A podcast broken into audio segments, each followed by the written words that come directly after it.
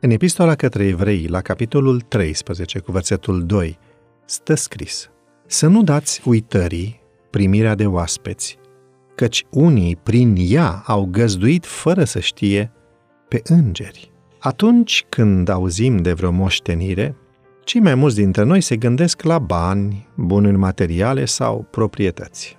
Dar fiecare dintre noi moștenim de la părinți mult mai multe valori decât cele materiale.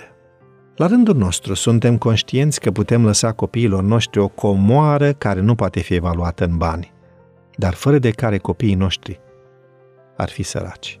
Printre valorile care astăzi sunt în pericol aproape de a fi pierdute, se află și ospitalitatea. Dacă nu de mult era o bucurie să împarți cu cineva acasă la tine căldura unui cămin și o bucată de pâine, iar Dumnezeu înmulțea de fiecare dată ce era pus pe masă. Astăzi ne găsim atâtea motive sofisticate să nu mai împărtășim această bucurie, deși, în multe privințe, avem mai mult acum decât atunci. A devenit oare viața noastră atât de complicată încât nu mai este loc în ea pentru bucuriile simple de demult, pentru valorile autentice ale experienței creștine, între care ospitalitatea a fost întotdeauna la loc de cinste?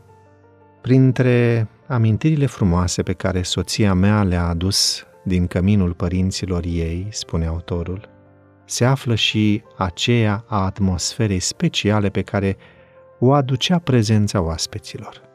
Ducând mai departe această moștenire, a inspirat în copilul nostru bucuria de a avea mereu aproape în sabat pe cineva invitat la masă. De mic își alegea invitații și se bucura cu toată sinceritatea de prezența lor. Pentru inima lui de copil, era ca și când niște îngeri ne-ar fi făcut o vizită. Astfel a devenit mai sociabil, a învățat să dăruiască și și-a făcut mulți prieteni. Așa că tot noi ne simțim cei binecuvântați. Cei care se închid în ei înșiși și care nu vor să primească oaspeți, pierd multe binecuvântări.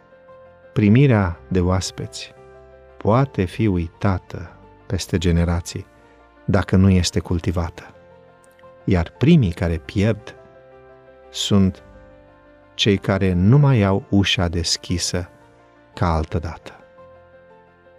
Apropo, voi pe cine vreți să invitați la masă în sabatul următor?